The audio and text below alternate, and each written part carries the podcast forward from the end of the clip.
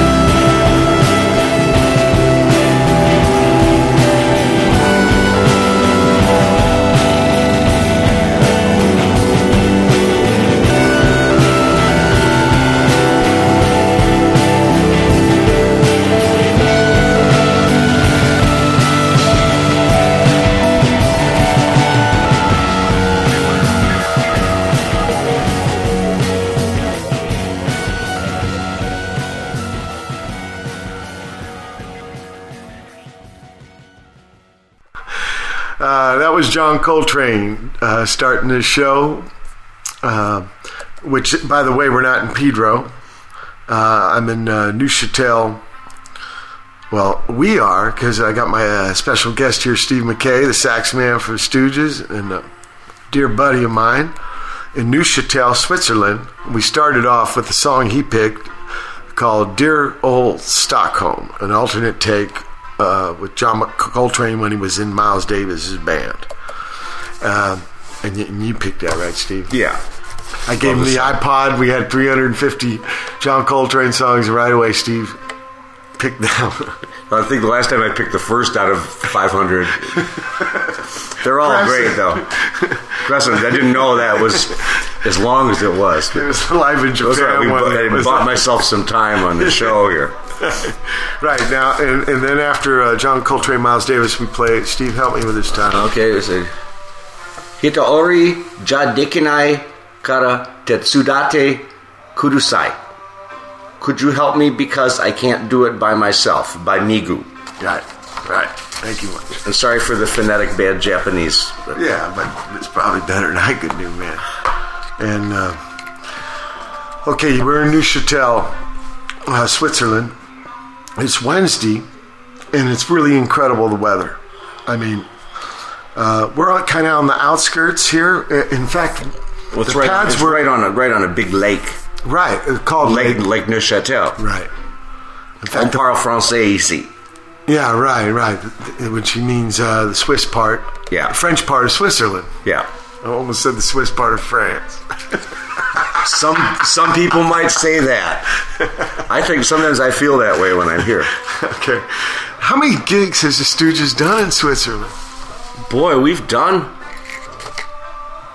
We did. We did uh, the Crans, Montana. That was our last live broadcast. With uh, last one I did with you was from the hotel. Right, right. And it was actually my first one I did on the road with the band, using the snowball here. Yeah. And the small, in fact, we were at the uh, uh, the bar you, you cleared me up about, but we actually chowed there. They, They, they, they allowed us to eat there, so we didn't have to endure the stares of the other patrons. Right. The snowball was uh, this USB mic we're using is quite uh, engineered er- ergonomically in a trippy way, huh? But that but that doesn't constitute a professional endorsement now, does it, Mike? Did I say who made it? No. Okay, then that will be, remain a, a secret. But it is a trippy looking thing, and so the square johns might like like whoa. And, and speaking of engineering, these pads we're in, we're at this place called uh, the, Hotel Palafitte. Yeah, Palafitte. And this thing, now you know a little something about the history here. Uh, I think that this it's a series of what they call pavilions. They're sort of like modular modern cabins, and uh, they're right on the edge of the lake. And some of them are actually over the water. Which is kind of a The only place thing. in Europe that there where the, where the where the where there's a hotel actually on the water I mean, with stilts. You know? on stilts, and uh, I think Ig and Ronnie yeah, they, they, they, they got those. We, we could we, we were out. We're backbenchers. Well, no, they, they tried to, but they were already booked Oh, up. okay. That's what I heard, anyhow. But uh, it's beautiful lake, and uh, we had first couple of days it was real stormy and cold and sizable waves on a small lake. Yeah, well, yeah. the lake's about what, what ten miles long or something. Yeah, we're pro- kind of on the north uh, west side of it. Yeah, and uh, today it was really sunny. So yeah, so we so we walked down into the town and we uh, saw him. You know, we don't usually get to see him setting up the venue. You know, with the, with all the the uh, lights still down on the ground, and uh, you know, Yeah, because we're going to play two days from now. yeah, Now, the last gig, Crans, Montana, that was up in the mountains, and that was snow. And in fact, me and Steve got up there via our first helicopter ride. oh, that was incredible, just incredible. Float like a butterfly, sting like a bee. Yeah, and it was a, it was kind of a, a big one. Well, I think there was three in the front, or right? Yeah, three in the And back, four. or maybe there was five of us. I think There was it a helper man and the- with Henry, you, and myself. and the pilot and Ron and and Pop. So seven of us. Yeah. And uh, I think it was called a Eurocopter or something. Yeah, well, there was like a. Uh, ordinarily, they used this helicopter for uh, rescue missions, and the promoter was gracious enough to uh, take us the second half of our drive from Geneva up to the uh, to the place, and we landed in- in a we landed just just uh, outside of a parking lot in a small patch of snow Yeah, we were going to land. in the parking lot, but the cars were too close. It brought us right down in snow. Yeah, I mean, and uh, we played in a big tent in snow, if you can imagine that. It was a pretty uh, intense gig. Intense. It was intense. Intent. One big one. And it reminds me of the tent we saw being set up today. Yeah. Uh, it was down by the lake. Uh, the marina was right close by, and then we walked to center of town, and I had a falafel. Yeah, no, it's great. Uh, it looks like a great town. I'm going to go back there tomorrow, but I might take the bus, uh, the the public transportation, because my feet got tired on the way back. We were out three and a half hours, Yeah, and like three up those hours was hoofing. but it's real nice to be able to take advantage of being fortunate enough to be able to travel like this and to spend. This time we were kind of cooling our heels here, but there's a lot worse places than Oh, in yeah. Switzerland by a lake. Yeah. in a in a in a fabulous. Oh, yeah. The, the the hotel was originally set up for uh, as sort of like a uh, a prototype or a, a, ar- architectural model of, of a futuristic kind of thing for like a Siemens convention. Siemens, the elec the electrical people. Right. And S I E M E A A N S. Yeah, and, and you know, so so there's like computers in every room, and you know the big screen TV and uh, electric Venetian everything. yeah, they have yeah, the, the the shade, the electric shade in the front of the deck, and the and the yeah the metal shutters that you can open and close, and all really modern and uh, Yeah, it's state of the art kind of stuff. I wouldn't mind having one of these, or if you had like a, if you had like a couple, you could you could have like you know pad. a real good pad. But even for one person, this would be ideal. Yeah, it's really happening. And the big wind is, I mean, from roof to deck, pointing towards the lake. Yep. Pretty amazing. Um, also, for the first time, I got to paddle in Europe, and first time ever paddle on a lake. Uh, when it was really neat. It was No, I, I, I'm I'm sitting inside my little pavilion. yeah, that's what they call these. Did, did we say the name of this place? The Hotel Palafitte? Yeah, we did. What's that mean? You know some French. Pala, maybe hill. I don't know, it, but it, maybe it has something to do with pavilion, but that's a French word. But I don't know what Pa- Palo, the Spanish for hill. Palafitte. I don't know. Doesn't have anything to do with Jean Lafitte, the pirate, though. Or uh, Laffit Pincay, the jockey, oh, okay. the oldest guy. He retired, but I won some races with Lafitte, and his nickname was Pirate. Wow. He was a classy cat, a gracious man. Uh, those jockeys, brave little cats. But on this lake, like most lakes in Switzerland, big white swans. Amazing. Uh, kind of ornery, though.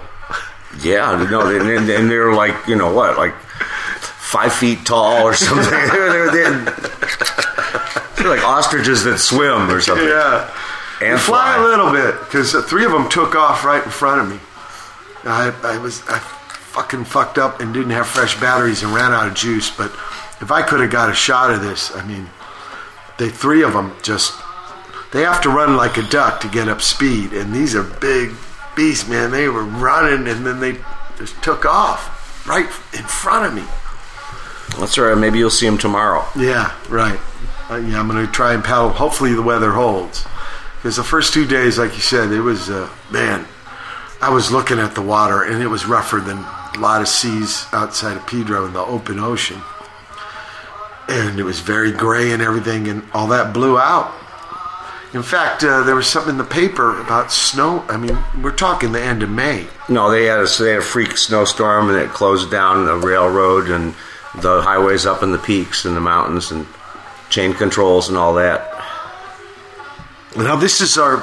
I mean, summer's not here yet, but Pertner is, and Stooges have gigs all summer, and this was our first uh, run in Europe. After our American tour, Right, right, which was uh, pretty neat.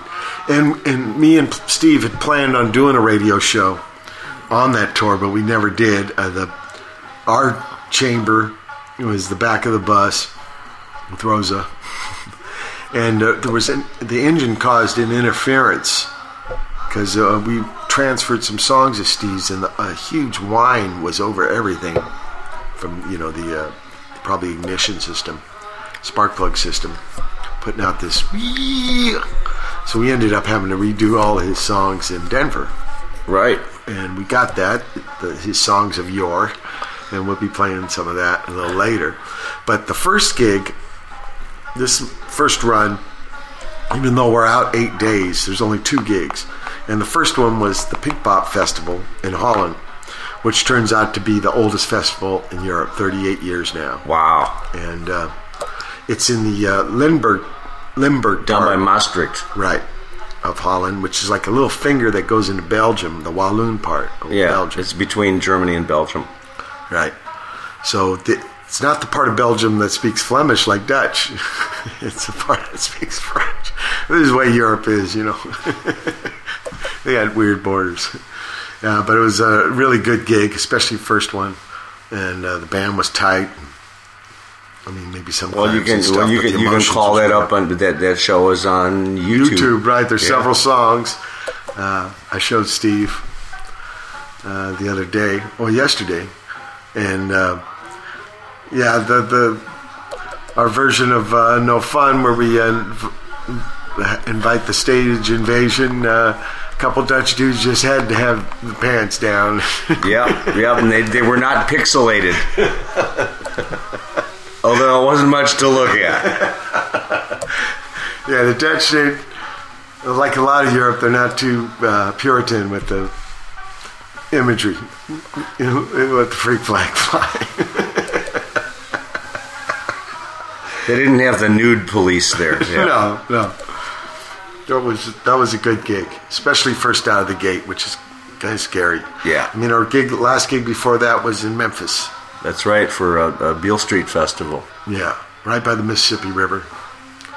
It's neat to have gigs by the water, but this uh, the Dutch one wasn't by the water. Except the day before, a lot of water came down from the sky, and we lucked out. Yeah. Because Oh, on yeah. our day to play, sun was out big time, and you could tell by the ground being soaked and stuff that those they, they took beat downs with the poor. Oh, they, Pour they down. no, they wear wooden. That's why they wear wooden shoes.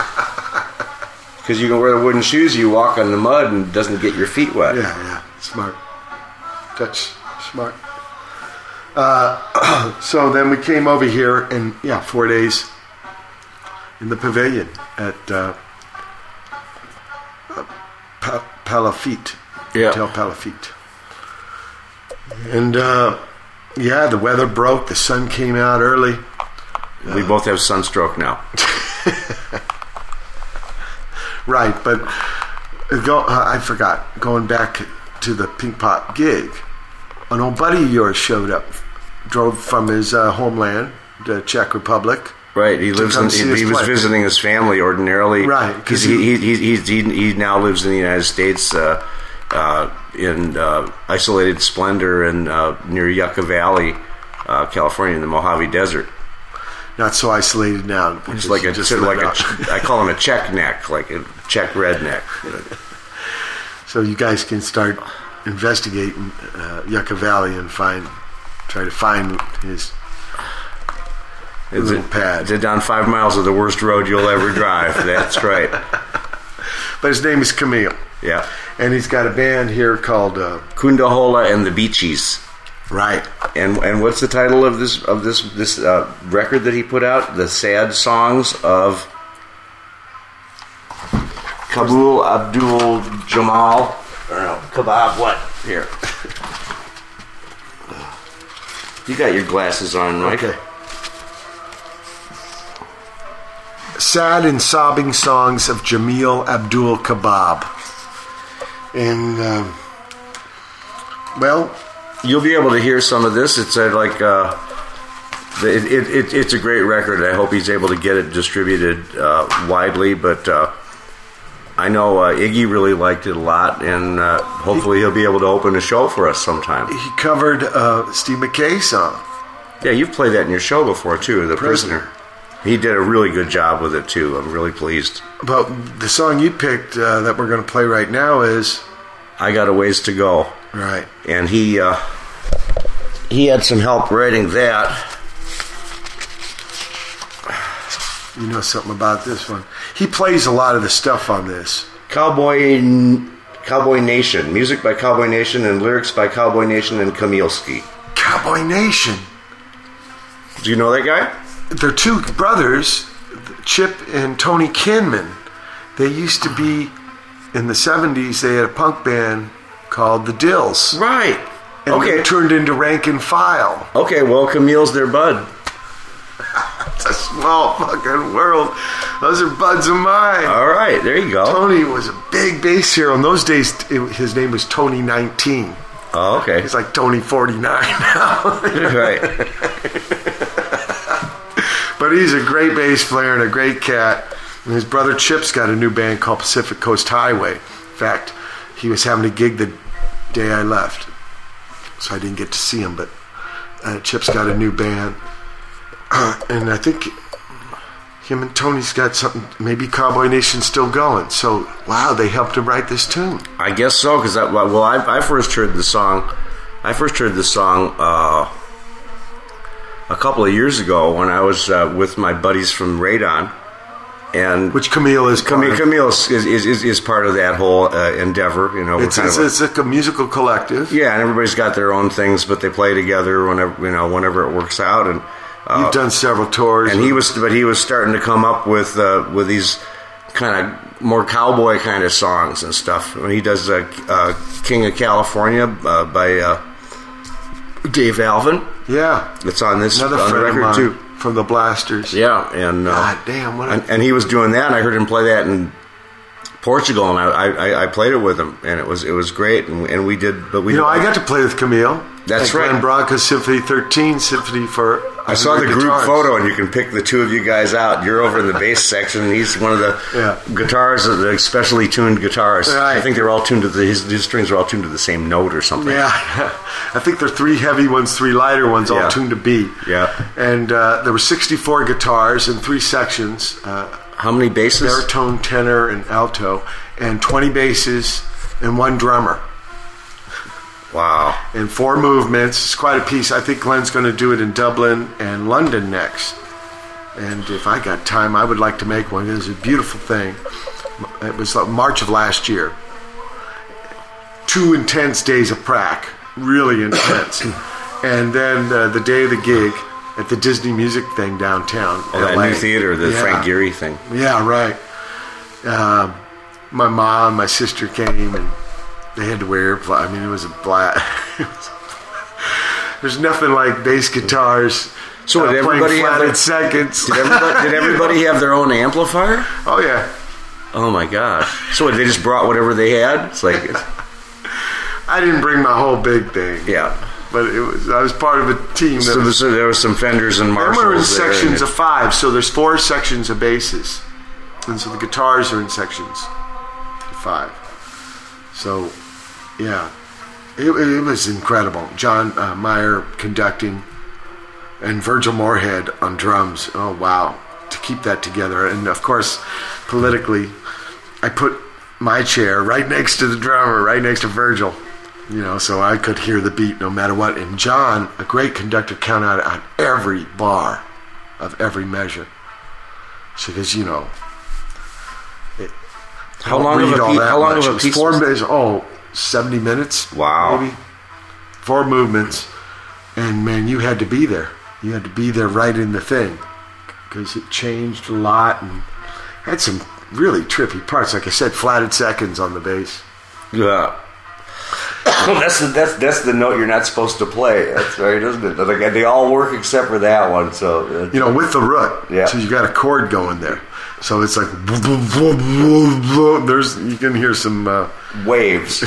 some notes in the waves. So, but we, we, we should play a Camille song here. Uh, this is I Got His Ways to Go by Koonda Holaa and the Beetchees. Do we want to tell them what Koonda Holaa means? I- yeah, it's a well, no. uh, All right. Ask your Czech friends. That's right. They'll know. Very good. Okay, Watt from Pedro show. You want more version? No más. No más, motherfuckers.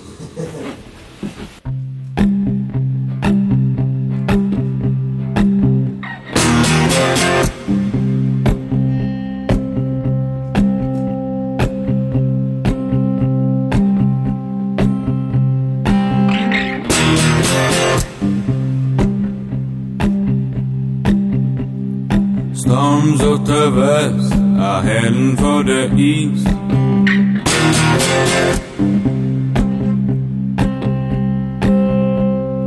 Soon the van with moms are gonna have to leave.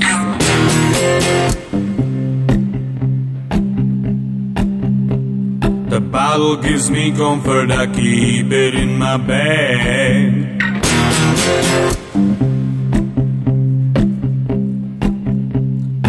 Should have been a home, but the must have hit a snack, yeah.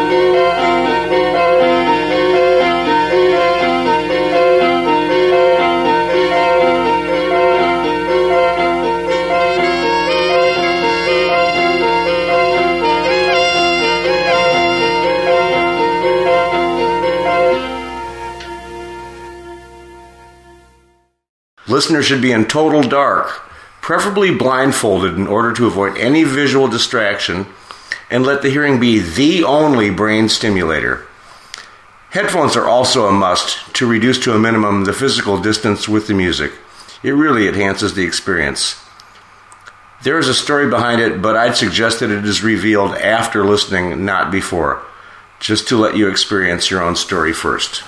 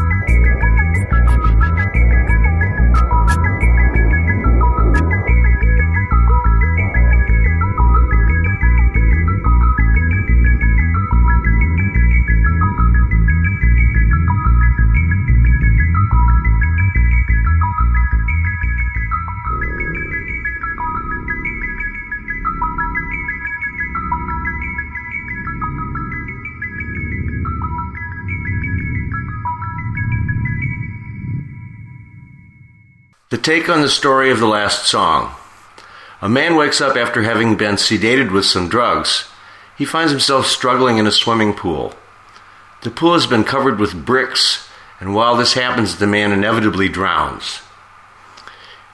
In a room, the people that sedated him had recorded the sound of the man's death, for that they put microphones inside his body, and that is what you hear in the piece his heartbeat, his blood streaming through his veins, and his breath getting distorted as he draws.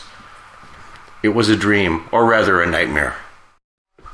Um, Thank you, Steve, for uh, Sure. prefacing that tune and then letting people know it was up. Uh, yeah, the story behind it.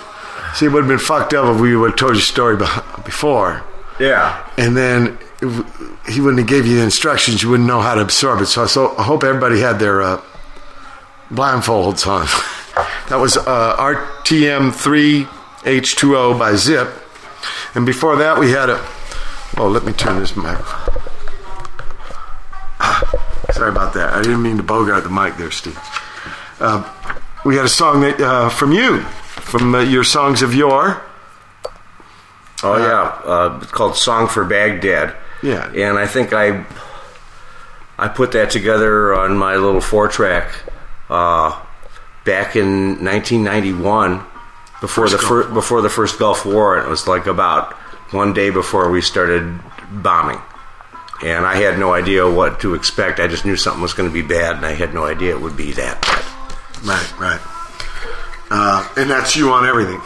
Yeah, So Steve Mackay does more than saxophone, is what we're trying to say here. this is keyboards and and uh, uh, my old uh, drumulator Right. Leon. And in fact, last show I played a song where you were playing, uh, you were singing, and used a sampler, right? Which song? Stradivarius Cat. Um, yeah, I used a sampler of, of like a little plastic uh, uh, recorder, and then my uh, my dear departed friend uh, Gato the cat, Right, right. who who passed away a couple years ago at the ripe old age of nineteen. Gato. Yeah, was Gato Barbieri. Was named after you see, Okay. not just like whoa, go cat in Spanish. No, no, we're talking about like he was named after a saxophone player. Right, right. And uh, in fact, this uh, Songs of Yore has Steve on uh, guitar, all kinds of stuff. It's a very interesting record. We'll be playing more songs from that. And we started uh, that bit off with I Got a Ways to Go by Koonda Holaa and the Beetchees. Um, shit. Do you have a. uh, You, now, lately, Steve Mackay recordings. Uh, you've got uh, a record that came out through the Radon Collective. Michigan people. and Arcturus, yeah, Right. and then that was following the the first one, which was basically On Voyage. En Voyage, which which was a bunch of uh, stuff from seventy seven to eighty eight or something like that. You know, I think the first tune I played from that was Lomita. right, right. That was Right when I- you gave it to me. I think I recorded that in uh, seventy seven. Uh, it was like, uh, We Yeah. were actually living in Lomita. yeah, that's right. Which, uh, for you people who don't know, it's the town next to Pedro, just north of us. So uh, Steve hasn't always been a NorCal guy. He had a stint in West Hollywood at the uh, Tropicana, Yeah, I lived in Santa Monica for about nine Santa months. Santa Monica. Played in a beach bum band there, and and uh, played uh, with uh, Catfish Hodge down there, and got to sit in with uh, and or, you know jam with all kinds of famous people and stuff during that time. So that was good. and then also lived in Lomita. Yeah, So three stints in SoCal before being a plus well pl- plus that part of my childhood I spent in Coronado. right, right, Coronado. Wow. And Navy, sort of a Sure. Navy grandchildren brat, you know. But been NorCal many years. He's Yeah, native since- Michiganer, but uh, moved many years ago to NorCal. Thirty years ago. Right. Wow. And uh, was in the city a while, San Francisco, and but as of how many years now? f- five years in five years in Pacifica. Pacifica. Yeah. Which for you people, it's actually on the Pacific Ocean because the city is in the bay. Yeah, it's just a 10 miles south. It's right next door just south of Daly City. For those of you who are up in your geography, famous cities of the North Peninsula, right? So, uh, and you, uh, the weather's a little calmer than Michigan. Grand Rapids, to be specific, but then moved to Ann Arbor, which is where he started playing with the Stooges. Yeah, Right, right. We went over a lot of Stooges history in Crans, Montana with Scotty. In Yeah. fact, Scotty was very articulate. Oh yeah, he had a lot to say, and you know, a lot of the time, because he only says something when he means to say something, and he doesn't uh, yammer like I've been known to. Oh, you were articulate too, though. And we're missing Scotty here. He Yeah. is in Amsterdam. Yeah, yeah, he's taking advantage of these days off to go to one of his favorite cities. Right, but we'll see him. Uh, when's he come? Friday or Thursday? I hope Tomorrow. he comes tomorrow. Yeah. I don't think he's going to come in the day of the show. He should come in the day before the show. Yeah, yeah. so we'll be seeing him tomorrow. He'll rejoin, and he's kind of somebody uh, who's a center. It's kind of weird not having Scotty with us. Yeah, we've missed We're him lacking a terribly. center. Yeah, a mooring. so uh, he'll join us. Uh, he was in Aachen, I think. yeah, he was staying in Aachen because uh, his uh, his, da- his his daughter and his partner were uh, uh, were into seeing a lot of the other acts at the show, so he helped facilitate that. Right, he was at Pinkpop the day before. Yeah, and the day after too, I think. Right. Scotty, festival man.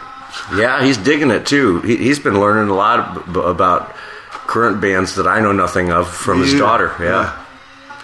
Right, right. He could uh, learn us all a bunch on that. Uh, yeah, we got a couple more minutes left in the first hour here. Um, you know some French. Way. Oui. Now they're Swiss French. Do you detect a difference when you're speaking it and listening to these people?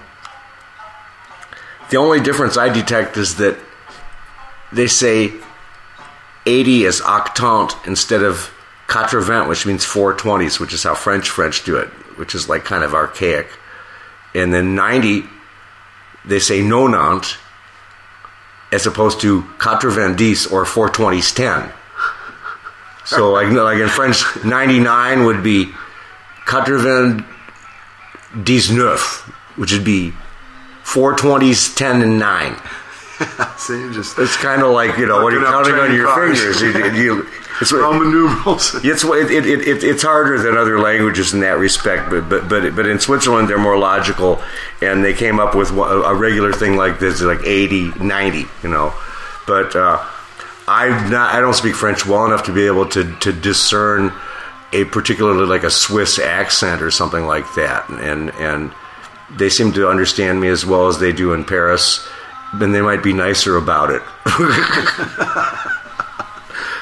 but I, but as because because French people dig it though when you speak in French. Oh yeah, they're kind of surprised, you know. They're kind of surprised, and I, and I was I was lucky enough to uh, have have been able to, to to live there, you know, and spend you know weeks on end not speaking English, and it's the immersion is the best way, you know. I had it in school too, so a certain amount. Paid off. It paid off. I did years and years See, later. things you get out of school. Yeah, no. The first time I was in a place that spoke French, they were giving us a was with Commander Cody, and they were giving us a uh, chicken dinner at some festival, and I needed a, a napkin, and I asked for you know, avez-vous un serviette?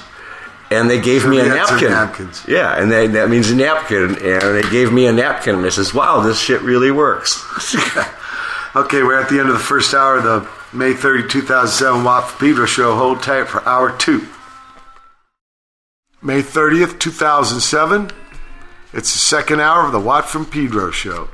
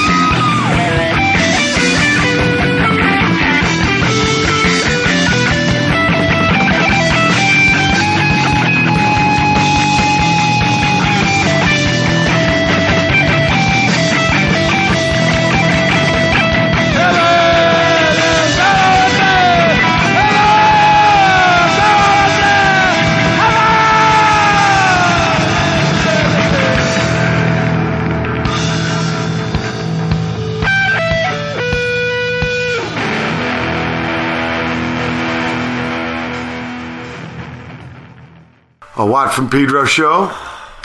That was Noise Flower by, no, it wasn't. It was Tin Can by Noise Flower. You got it written backwards here, Steve. Oh, okay. The song's I'm called fired. Tin Flower. no, it's okay. It's called Tin Can, the song, and then Noise Flower's the band. Oh, No disrespect there out there. And uh, before that, we heard another Camille song, uh, King of California. right? Koonda Holaa and the Beetchees, and that's just another song you picked, right? Yes. And uh, what you know about that one? Uh, well, that's the. Uh, I was saying that was the first. Uh, that was the first song I heard when Camille went into his kind of cowboy phase. I think he he started like spending a lot of time out in the desert by himself.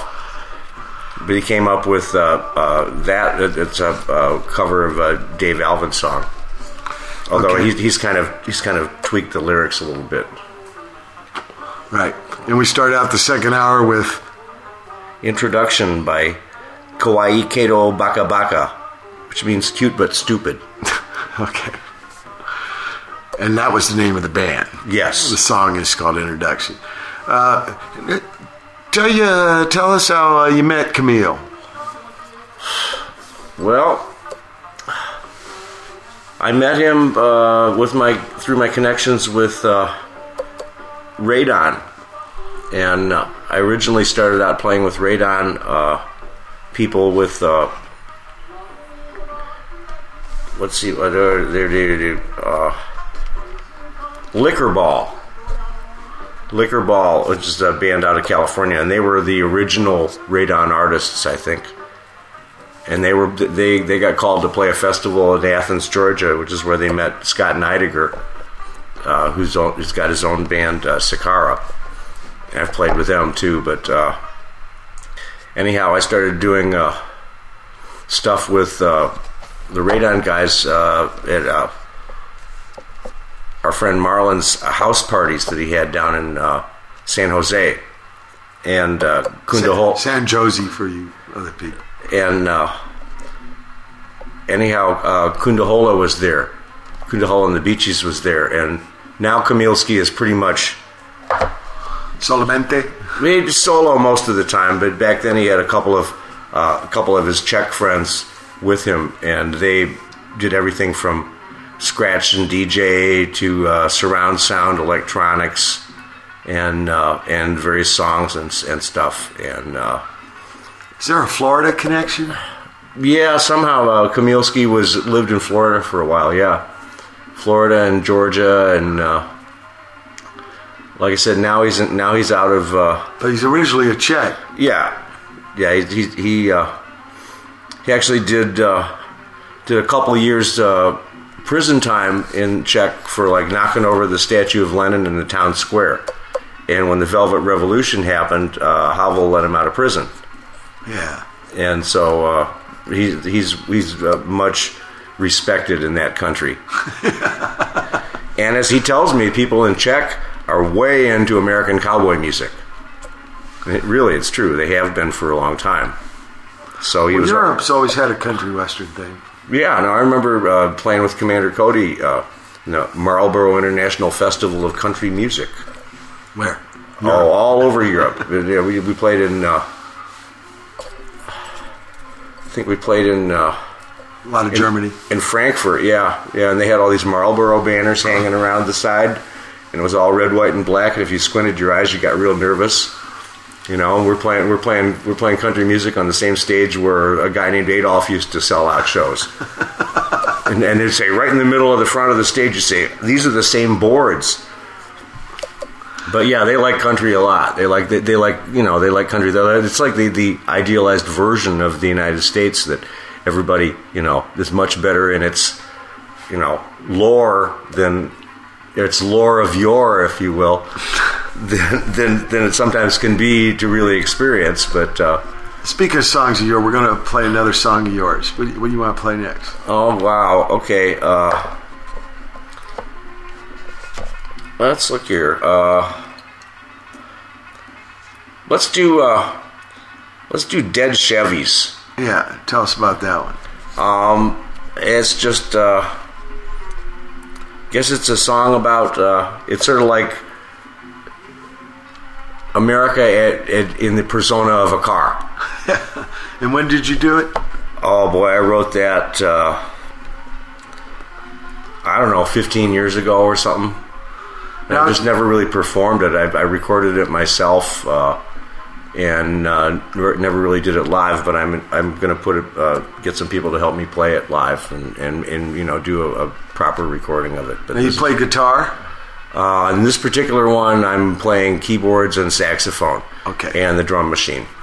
Now, because I know some of the songs on there you play guitar. And uh, what song did you learn guitar on? Loose? Yeah, yeah. I was down there in in uh, L.A. recording the Funhouse album, and uh, the security guard at the at the Tropicana uh, offered up for sale, sight unseen, a guitar for ten dollars, and I bought it. And it was like a you know F hole uh, 335 kind of a guitar that you didn't have to plug in, and I just tried to copy what Ronnie was doing on the guitar to start out with. Like, you know, maybe if I could play rhythm guitar in this band, they wouldn't fire me so soon. But Now, you uh, play robot drums, but you actually, I can play the drums, sort of. Yeah, and you, you were Stooges drummer. yeah. That was that, that that famous that famous awful experience of trying to play uh, with the Stooges. But What was that about?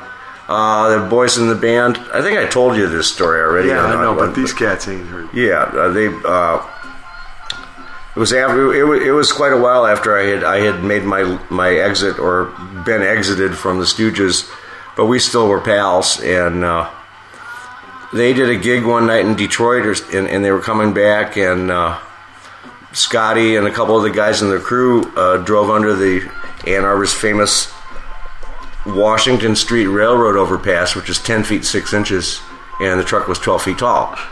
So you can imagine what happened. You know, Through the windshield. yeah, nobody got thrown from it. I don't think, but but heads went through. heads went through the windshield and lips were bitten and no- noses were broken.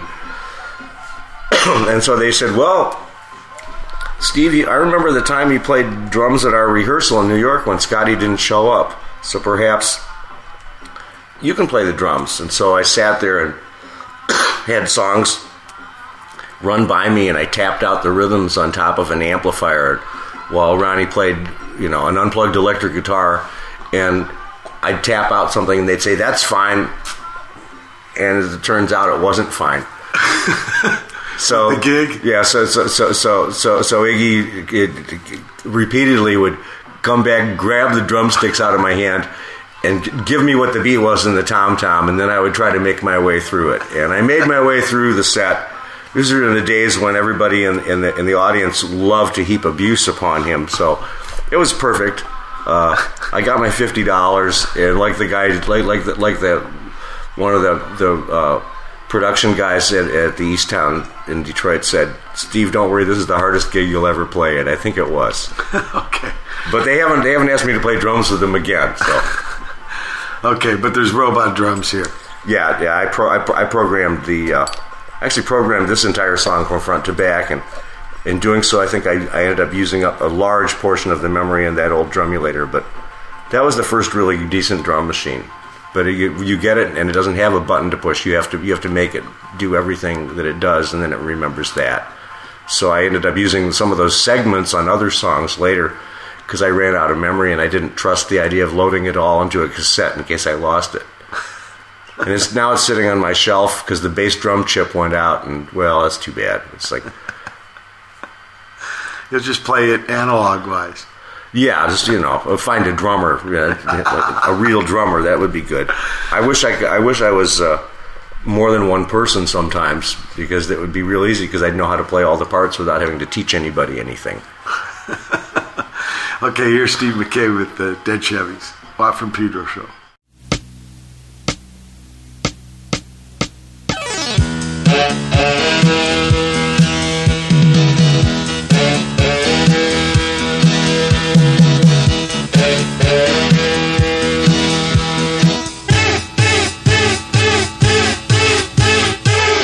Off the line and 69, the flagship of the fleet. Your destiny, a daily drive down safe suburban streets with your rich Rhodesian chromium and solid U.S. steel. Somewhere a war was going on while you slept at the wheel. You thought you were looking good, but whoo, there goes the neighborhood. Dead Chevys, dead Chevys.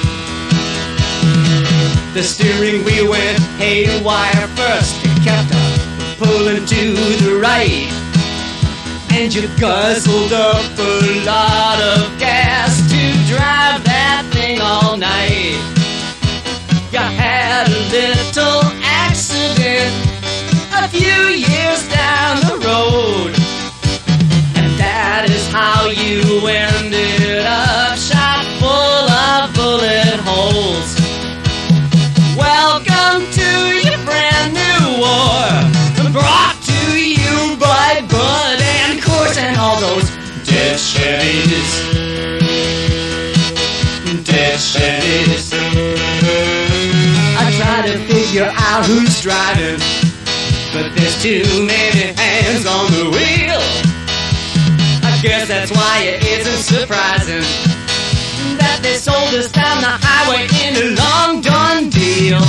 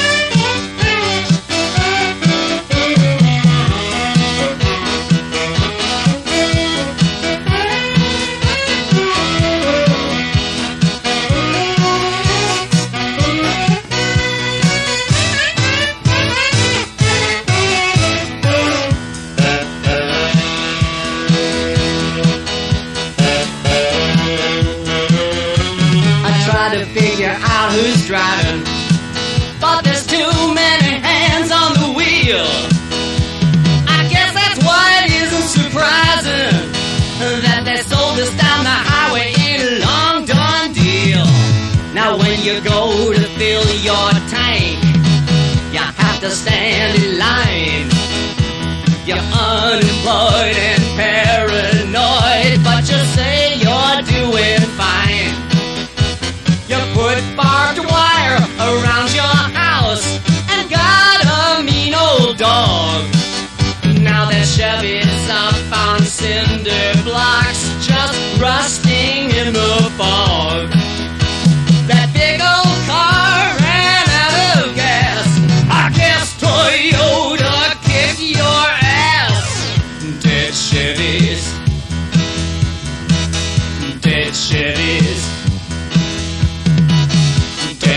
Dead Chevys in the yard.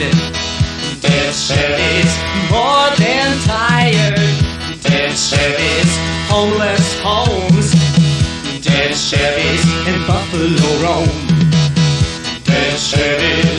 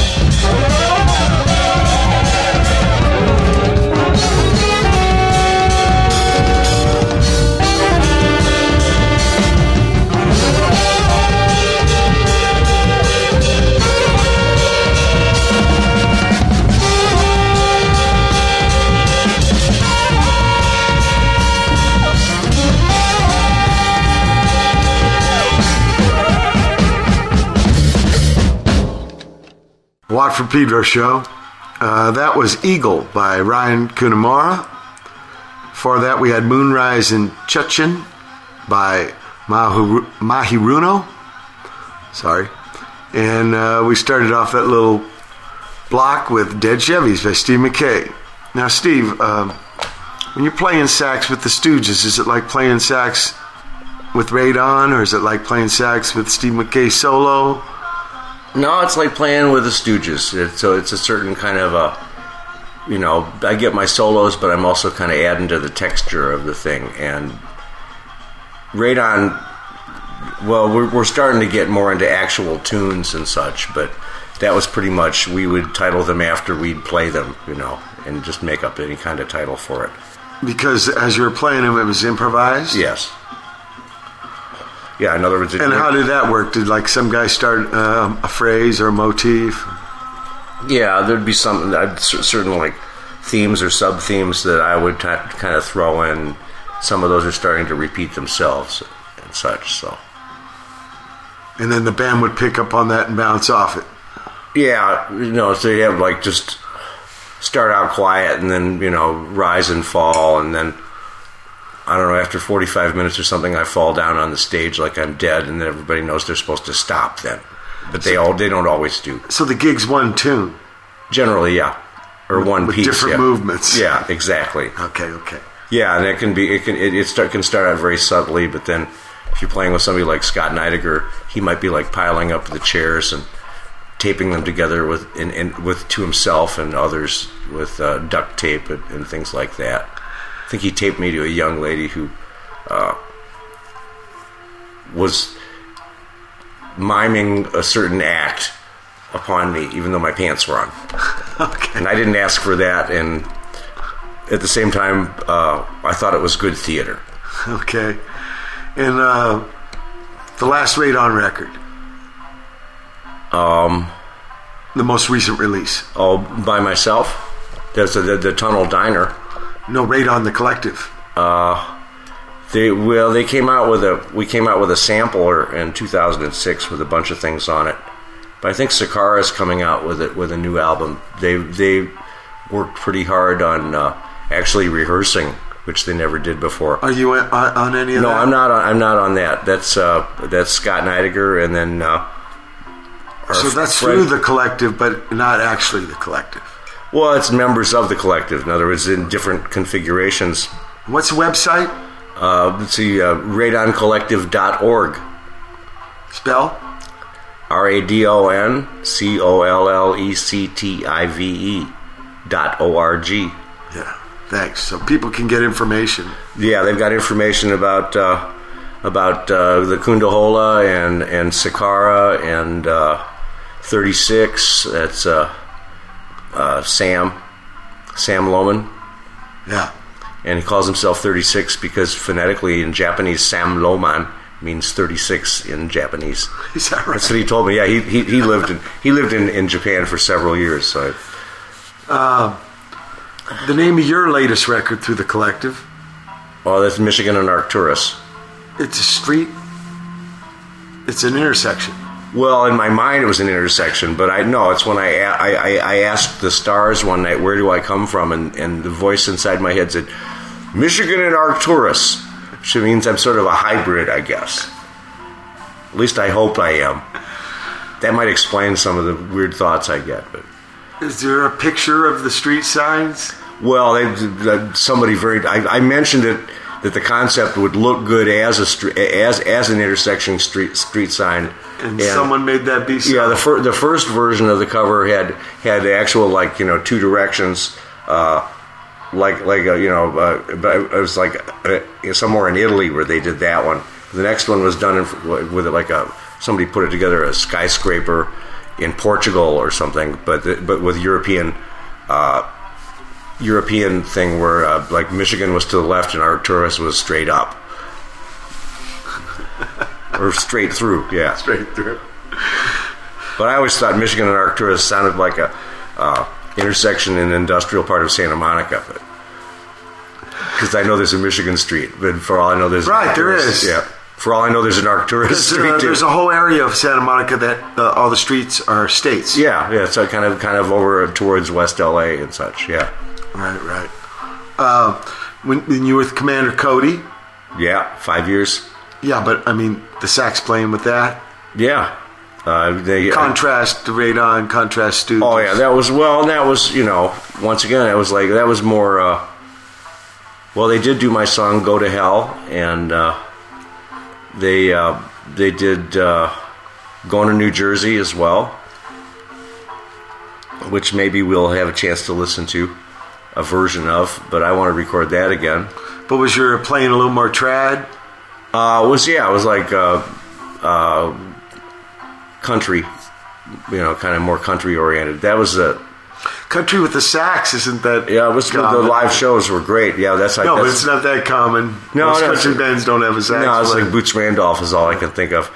But that was real good for me because I had to play a lot of sixteenth notes and so da da da da da da da da da da da da. Well, that translates really good into being able to at least BS my way through some uh, bebop, you know, Yeah. and, and get my but chops you up did some uh, bebop with the Carnal.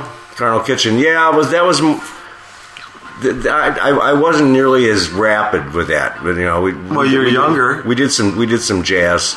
But didn't you uh, later version of the band work up quite a? Well, the later last version of Yeah. Carnal Kitchen, we did, we were doing like jazz, sta- uh, modern jazz standards kind of things, or Yeah, so that took some- Coltrane songs. But that and that was like yeah, you know, laboriously reading charts and taking a long time to learn songs and such. Who but it put was that band together?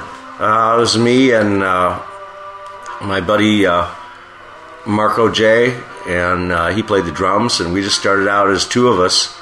And we used to be a pretty unstructured thing, like the Pied Piper. Uh, we'd start playing, or we'd go to a gig, and then all these other people would show up to sit in with us. But Was we- this sort of like a Radon collective? that was very similar in a, in a sort Wasn't of that trippy old life? Yeah, no, it, it, it, it was it was very interesting the fact that it was like that, you know. And, and I was playing that kind of music when uh, when Iggy heard me. Right, and right. decided that, that, I, that I would be a good addition to the things he was trying to do at the time, like uh, Funhouse in 1970. Right. Uh, we're going to play some more stuff uh, from your your thing, and there's a period where you're like kind of doing songs Yeah, so with uh, the bass player uh, woman, oh, it's my ex-wife Annie. Yeah, and because that's a different kind of period. You're doing like songs that are very structured. Uh, it's in the '80s, right? yeah, Uh, yeah, late 80s. what, what what song you want to play from that? Don't what do you got? Precious time.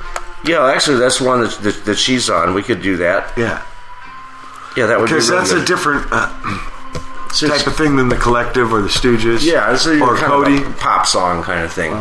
Yeah, let's do So that. what was that like playing gigs in that mode?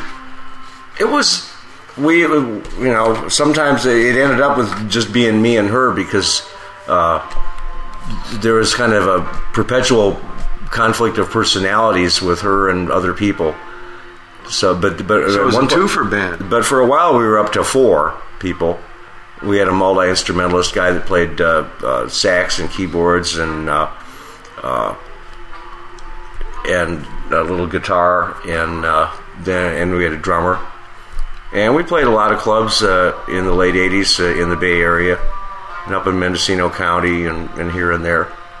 And uh, it was all right, but it, it became more and more difficult as my marriage started to dissolve and things got harder to do and so I just kind of put that on the shelf but I want to bring back the concept of of Carnal Kitchen uh, and you know do some more structured songs you know, Okay. get, get get a you know regular kind of rock band thing going so I'm not sure I'd you know it'd be interesting to see who's interested in in listening to that but that's why I need to get some other musicians because nobody wants to hear me stand up there and play the guitar and sing a song which I can do just fine but you know they want to have that saxophone on the Yeah, songs yeah, because yeah. people you know Well, and I'd one rather good thing about Bay Area is there's a lot of cats playing. no, I've got I've got some people uh, in mind right now, and, and people have expressed an interest in helping me out. So I'm going to be working on that in the months to come. Okay, well you got time. Let's listen to Precious Time. Okay. Mackay.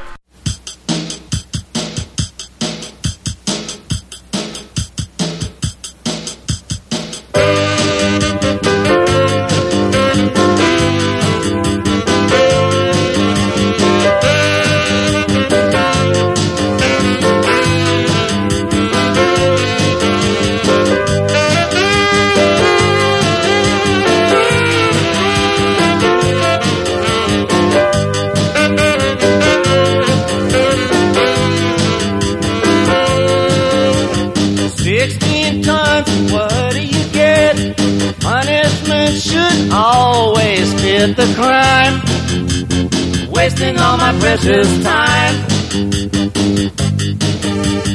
Day and night we fight and fight about what's his and hers and yours and mine. Wasting all my precious time. Yes, I'm wasting my time. Yes, I'm wasting all my precious time. Wasting all my very precious time.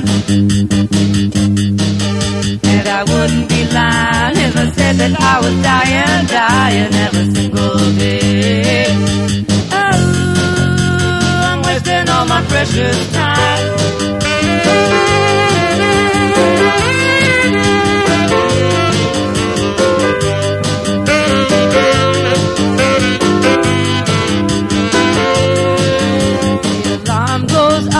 I'm out of bed. I wish I could stay there instead of wasting, wasting all my precious time.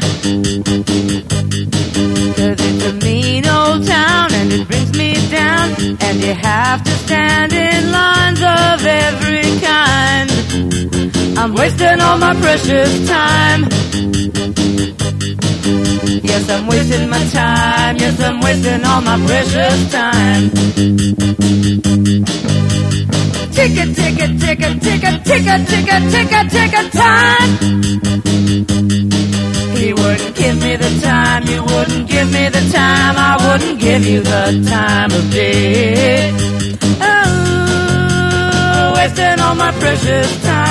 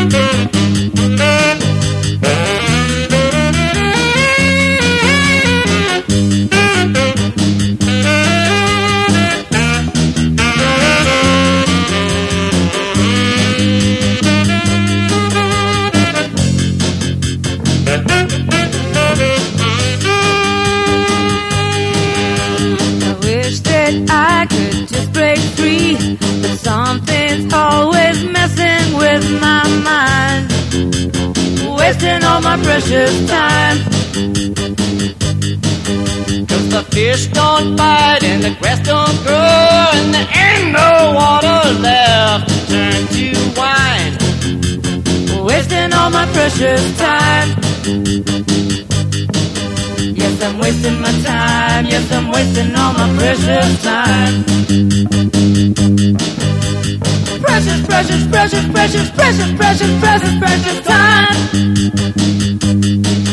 And I wouldn't be lying if I said that I was dying, dying every single day. Oh, I'm wasting all my precious time. No more wasting my time. No more wasting all my precious time. No more wasting all my precious time. And I wouldn't be lying if I said that I was dying, dying every single day. Oh, I'm wasting all my precious time. wasting all my precious time. I'm wasting all my precious time. I'm wasting all my precious time. I'm wasting all my precious time. I'm wasting all my precious time. My time is the precious time. Got yours. I'm wasting all my precious time.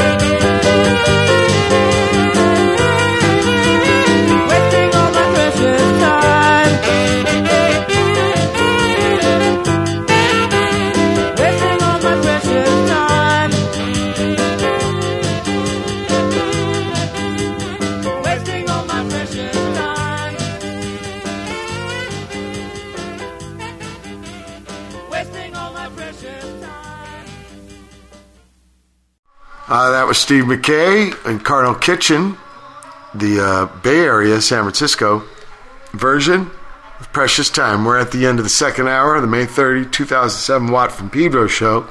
Hang tight for hour three. May 30th, 2007. It's the third hour of the Watt from Pedro show.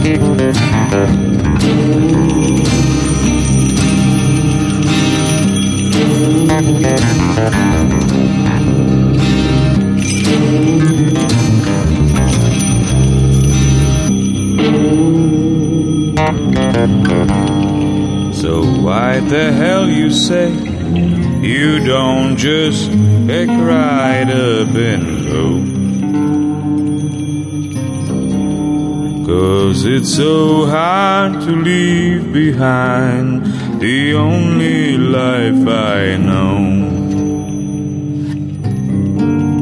These bones of glory where I live, that some call sanity. I, I look around and all I see are prisoners like me.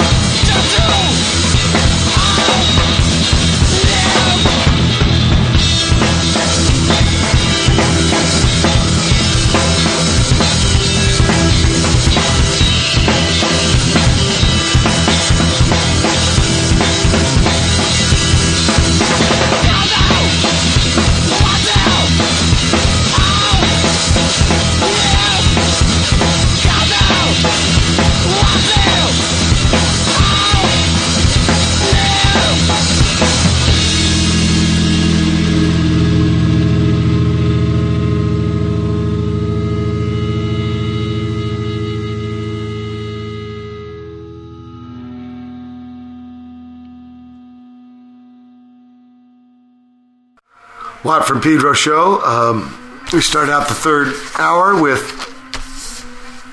uh, The Prisoner. About you put by Steve Mackay? Oh no, that's right. That's Koonda Holaa. I wrote it. It's Koonda Holaa and, And the the Beetchees. But Steve Mackay wrote that song. So at least I had to get that in there. I, I'm eager to do that, I guess. And then we, uh, what did we hear after that? We heard Fang Callin Pizz by C. Lee Clarke and the Swingpins. And then we heard Aluminum by Plus Eight. Right. Uh, now, yeah, you wrote that song, "The Prisoner," a prisoner rather, not the prisoner. That was Well, I called it The Prisoner, but Camille calls it Prisoner. So there you have it. Camille scissored the the.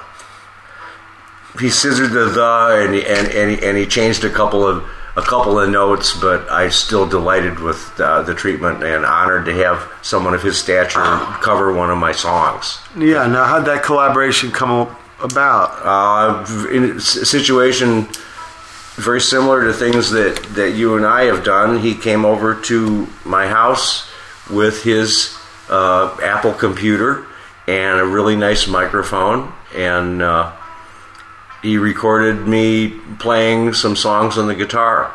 But I think I actually did a recording of the song myself and sent him a cassette to his post office box in Yucca Valley. So maybe that's how he got a hold of it. Okay. Yeah. And then uh, he approached you with the idea of, hey, He said he wanted to do it, and I said, great. and that's gotten some. Uh, it's gotten some play on WFMU, and uh, and now it's getting play on your show. So does it have any connection with the Patrick McGoohan television show? Are you, you're familiar with that show? Yes, I am. No, it's basically just uh, an "Oh woe is me, I'm so miserable" song that I wrote in 15 minutes one day when I was feeling "Oh woe is me, I'm so miserable." You know, but uh, it does have you know I, it has it has resonance uh, for everyone. I think. Is it a wallow tune? it's a wallow. That's it. We wallow. Yes, I wake, Wallowing? each, I wake each day before the dawn and curse the rising sun as the jailer and his prisoner are recognized as one. Did you ever read Kafka, the In the Penal Colony? I didn't, I didn't read that one. No. Yeah, he's in charge of this torture execution machine, and it's been decided this is kind of out of date, so it's got to go. So, of course, he gets into the machine. He's the last honoree. of the of, of the old machine. yeah, and the machine would like they had needles and stuff, and it would put a word, you know, summing up your punishment. And, uh, yeah, articulating it for the people. And the prisoner, or the, uh, not prisoner because the guy, well, he was a prisoner, but he's the executionee. Right. And uh, yeah, he doesn't want to, he's got no gig without the machine, so he's going to go out with it. Oh, all right. Yeah. So he becomes one. there we go. That's good. I'll have to read that sometime. That I must have been channeling him and I didn't know it. But you're, you're, you're familiar with Kafka. Yes. Yeah. a check writer. There you go. Right. Kamilski would be uh, Another check into writer. that. Yeah. But he don't write no bad checks. There's a great there's a great writer that I've been reading lately uh, named uh, Milan Kundera, and uh, was telling you about him. He Yeah. he made a movie of one of his books, Incredible Lightness Being. Right. I think I saw that movie actually. But the one I really liked was uh, yeah he didn't like that. In fact, he talks about it in this book I really like by him called Immortality, and a big premise of the book is a book can never be a movie. But if they were going to make a movie, they should have made it out of immortality. That's what he states.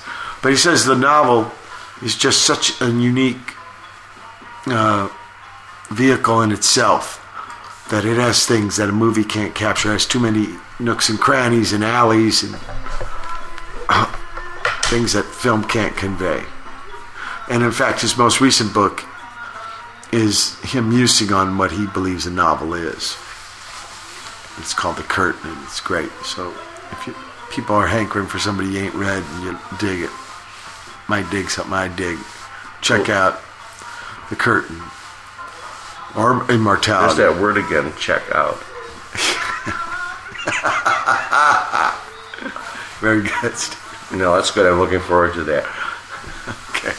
Now we're going to play a tune of yours that you perform called uh, Carbondale.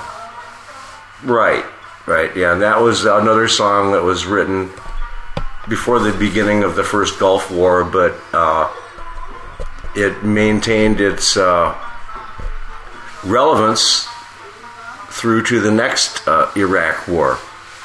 And uh, sort of basically, I'm a little hard on my fellow countrymen, and they're actually coming around to my way of thinking a lot more than I ever thought, even in places like Carbondale. But Which is in Illinois. well, there's a Carbondale in lots of places, but as I say in this song, it's in Carbondale and Cloverdale and Annandale and Chippendales, etc. You know, so you find it you find it everywhere.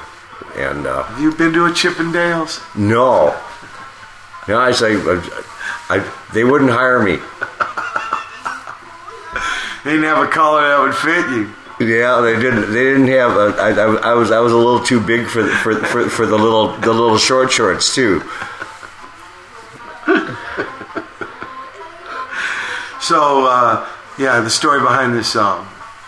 Yeah, just uh, I was in Carbondale one time uh, playing with Commander Cody, and I think I went to a bar, some girl, and I was like trying to impress her, and I told her that I had been a draft dodger in the Vietnam War, and a fellow overheard me and told me that I was really lucky that he didn't beat the hell out of me because he was a Vietnam veteran, and. Uh, I apologized, but I always remembered that, buddy, don't go saying that in Carbondale.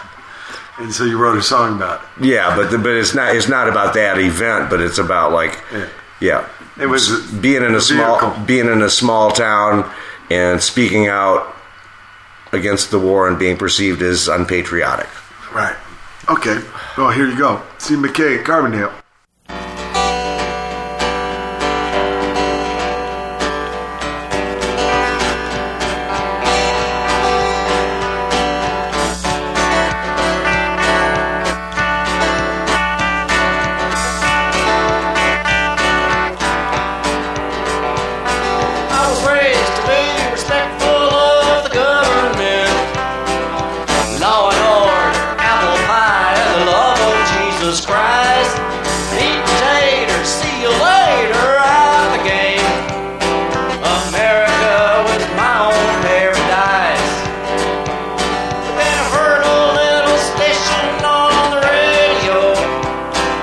Some guy from Seattle talking about CIA.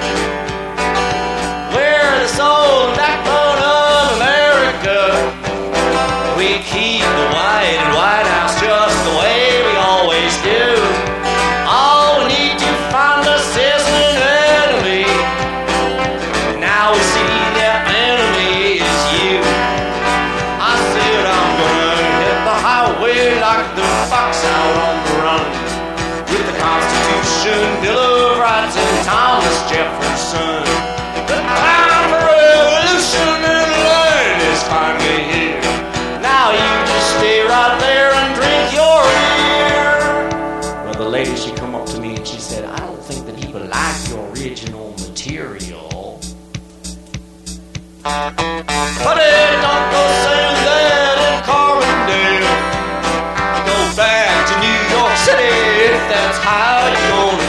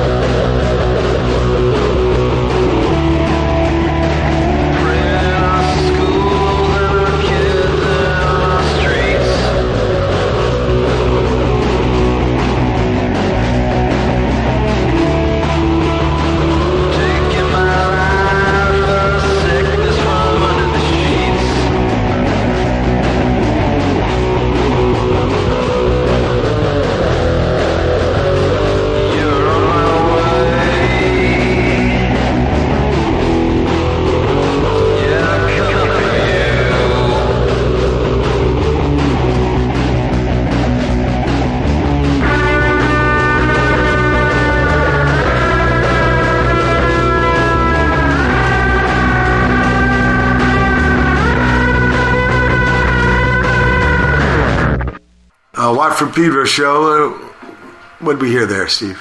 Well, you heard from me first. Uh, it's my song Carbondale, and I am playing a couple of guitars, sort of, on that one. And uh, No sax. no sax, no well. See, that's why I need to get a guitar player because I've got a really good solo in mind. Some sort of a country western, you know, Heendecker kind of a thing. You know about Heendecker music, don't you? No. Heendecker, Heendecker, Heendecker, Heendecker. I got to give my buddy Bill Kirchen credit for that. It's like, uh, anyhow, that was uh, Carbondale, followed by Derby Girl by Gary Celebrity. And next song was Words and Actions by Puzzle. And then Twinkie Defense by the Nothing People.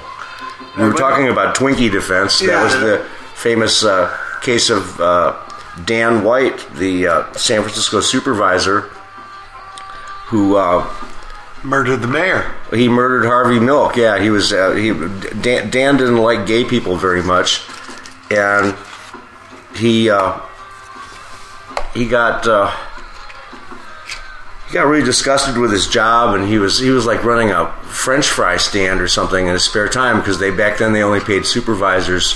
Uh, like about 13 grand a year. It was like a rich man's thing, and he was like a former policeman and uh, didn't have a lot of money. And so he quit because he couldn't afford to be a San Francisco supervisor. And then he asked for his job back, and uh, the mayor, uh, Moscone, said, Forget it, pal. Moscone? Yeah, he was the mayor. And then he also murdered Harvey Milk, the first gay supervisor in San Francisco. He, he killed both That's of them. That's right. He's, and he snuck in the basement with a gun. Uh, you know, told the janitor some BS, and, uh, and this is before they had metal detectors there, anyhow. But he came around, and then uh, he spent seven years in prison. And Well, there was a trial. there was a trial. Oh no, it was a trial, and and as their defense, they offered what they call the Twinkie defense, which is saying that he was eating so much junk food and sugar that it made him crazy, which it probably did. You know, a bunch of Twinkies and like a whole lot of coffee, probably, you know, and and drove him to murder. But they didn't buy that, and he still ended up with only seven years in prison for a double murder. And when he got out, uh, nobody wanted him to live anywhere, and he didn't want to live in San Francisco. And there was some talk of him being able to live in Ireland, but they didn't necessarily want him. And uh, finally, he had a house in San Francisco, and he went home and he hung himself in his garage. Damn. Yep. So justice was served there, and it was really a shame because, uh, By him? yeah, too bad, too bad for uh, for San Francisco, and it was a terrible, terrible time. Yeah. How long ago was that? Oh, that was uh, 1978, I think. Yeah, I was. I was right. I, I'd been. I'd been in the city for uh, about a year or something. I remember uh, going to the memorial service. Uh, had a gay friend and went with him and his buddies, and you know we watched. Uh, Dianne Feinstein had become the mayor. Now she's a senator from California. She had become the mayor, and I saw her sitting there looking out at all these people, and you could just see the look. The look in her eyes was like, "What the heck? How the heck am I going to do this job now?" But Right. uh, yeah, that was a tragic time. There's a Moscone Center now Yeah, the street from them. Yep, SF MoMA. yep, yeah. Big convention center. I was just there at when we played uh, on Iggy's birthday at the Warfield. I went and saw SF MoMA, and they had a show on Picasso's and how he influenced people. So they had some Jasper Johns and some Jackson Pollocks, and Oh, that sounds like a great show. you could see in uh, Lich, Roy Lichtenstein, you could see the Picasso, some of his works. The ideas spun off in these guys, these U.S. painters. It was a trip. you know, I don't know a lot about art, but I'm trying to learn. My friend Raymond Pettibon is in Venice, Italy now. Oh, really? Getting ready for a big show. Yeah, Raymond always goes early because the gallery where they show, he likes paint on the walls and stuff. And then they paint over it when the show's done. So those works are like, like I remember I went to ephemeral those- works. They call those Ephemeral, ephemeral, which you means like they, they're there and then they're gone. Right? Um, I remember there was one in Santa Monica the Bergamot station, and he had this whole thing of a Sphinx. You know, he drew on the wall. I said, Raymond, it's going to get painted over with, and you put all this time into it. And he goes, you know, pshaw. What about the real work? How much time did they put into that? Right. So he had a good point. Raymond just drew me a, an ink thing of, uh, uh, no, I'm sorry, Steve McQueen in the Sand Pebbles. All right. This Funanori project. That's I'm one of your favorite films. I know that. Yeah. And Steve McQueen was famous for his squint. You know, he had that squint. And so he drew it with him, doing the squint. He did, he did a, a movie in uh, San Francisco. Bu- Bullet? Oh yeah, the Famous chase scene? famous chase scene, and and and uh, if you really if you live in San Francisco, when they do the famous chase scene, it, it, it, it jumps from one side of town to the other. They actually had had an article in the Sunday paper where they where they, they broke it down into the different shots and they explained from which neighborhood it would go. So they'd be on Russian Hill, and all of a sudden they're down in McLaren Park on the south side of the city. you So know. that was some Mustang he was driving. Yeah, and and and and the, the other guy was There's one a scene- Dodge Charger. Right. There's one scene where he takes off a door. And that wasn't in the script. Somebody had come onto the set and opened the door up. And they left it in the film. Was a door in a, was some parked car that, that- was part. What, Somebody came onto the set and parked the car, was getting out while they're filming the oh thing. no! But, yeah. You always have to watch opening your door in San Francisco though. Yeah. Somebody will take your door off. Almost had, almost had that happen to me with a, a Muni bus one day. Uh, I got doored on my bicycle. Oh, that's another good one. Yeah. That's when I painted the helmet orange. After that one. San Francisco has an intense bicycle scene. They have this thing called critical mass. Right. Have you experienced any of those? Uh, I've I've been around it. I haven't ridden in it, but uh, uh, it's They kind the- of take over the streets. it's the last Friday of every month, and so a lot. So everybody's downtown, and they're trying to get out of the uh, the city. And you know, the people on the bicycles, you know, rode their bikes to work or something, or they ride their bikes to work every day, but they all leave at the same time, and then yeah, block traffic and cause all kinds of problems. And they just did that in Berkeley too.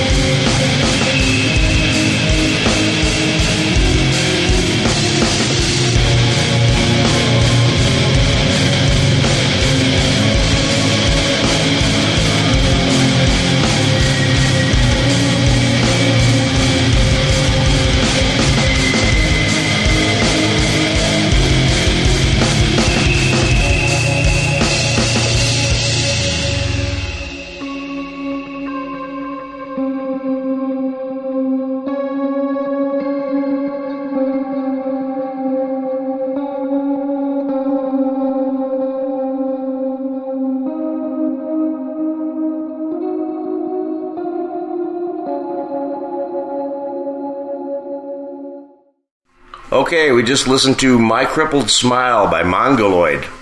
Before that was Like You by Yokozuna.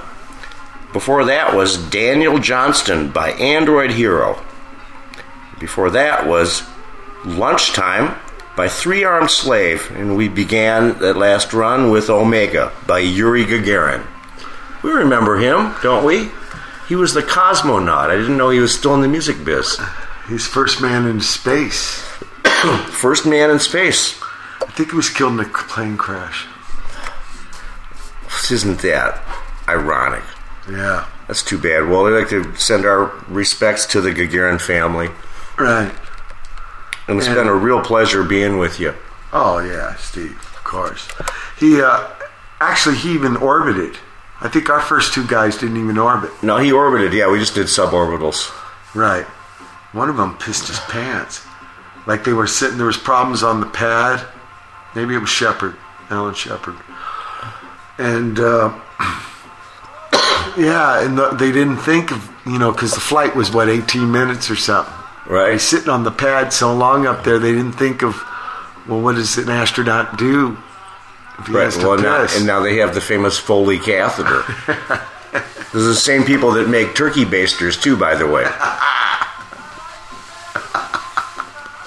So if you go to the hospital and they say Foley, you know what you're in for. Oh, and, yeah, and, and, and, I've it's, it's, it's it's not it's not Thanksgiving. You know, and the, the better thing is when they take them out. Ow. Because there's like a, you know, I had my illness. There's like a marble like thing on the other side of the bladder wall to keep it from coming out. And it's amazing how it's like a golf ball size or something, really. And it was amazing how that thing came out. The doctor, his name was Ko, he's a Korean young man, interned, and he got me to laugh. And so I didn't know it was coming, and he yanked that thing out like he was starting a lawnmower. Best to get it over with. And then he quickly gathered it behind his back so I couldn't see it, but I did see it because it is amazing. You can't believe that motherfucker came through the piss hole or pipe. It ain't just a hole. Well, the one in the bladder wall it was more the one I used to fill the piss bag. Mm-hmm. Because the other one was just a block while it healed. Yeah. Then round two came in to pull that one out, and I was kind of ready for it, but I hate it when was that happens. that. That happened to me one time, and it, it- it, it was it was no fun. So, anyhow, you guys uh, and gals, just take care of yourselves, Yeah, and gals, I want to have same difference. shorter urethra. That's why they get the bladder infections easier. Uh, look, Steve, it's been righteous having you aboard. I'm glad we could have a little medical discussion at the very close it up? Yeah, that's good. Is it a closer? Yeah, I, I, I think I think when we when we sign off, I'm going to walk down the hall and uh, take care of some business. The hall, the deck, these pavilions. That's right, the deck of the pavilion to the head. I'm going to the head, Skipper. Anyway, it was righteous having you aboard. And, uh, thanks so much for your insights and the music, and it's going to be righteous getting to play with you so much this summer. Yeah, we're going to have a great time, and uh, We'll do more shows. Yeah, on that- the remote here, not in Pedro. yeah, and maybe not even in Switzerland. Maybe we'll do one from uh, Poland or Israel, or Israel.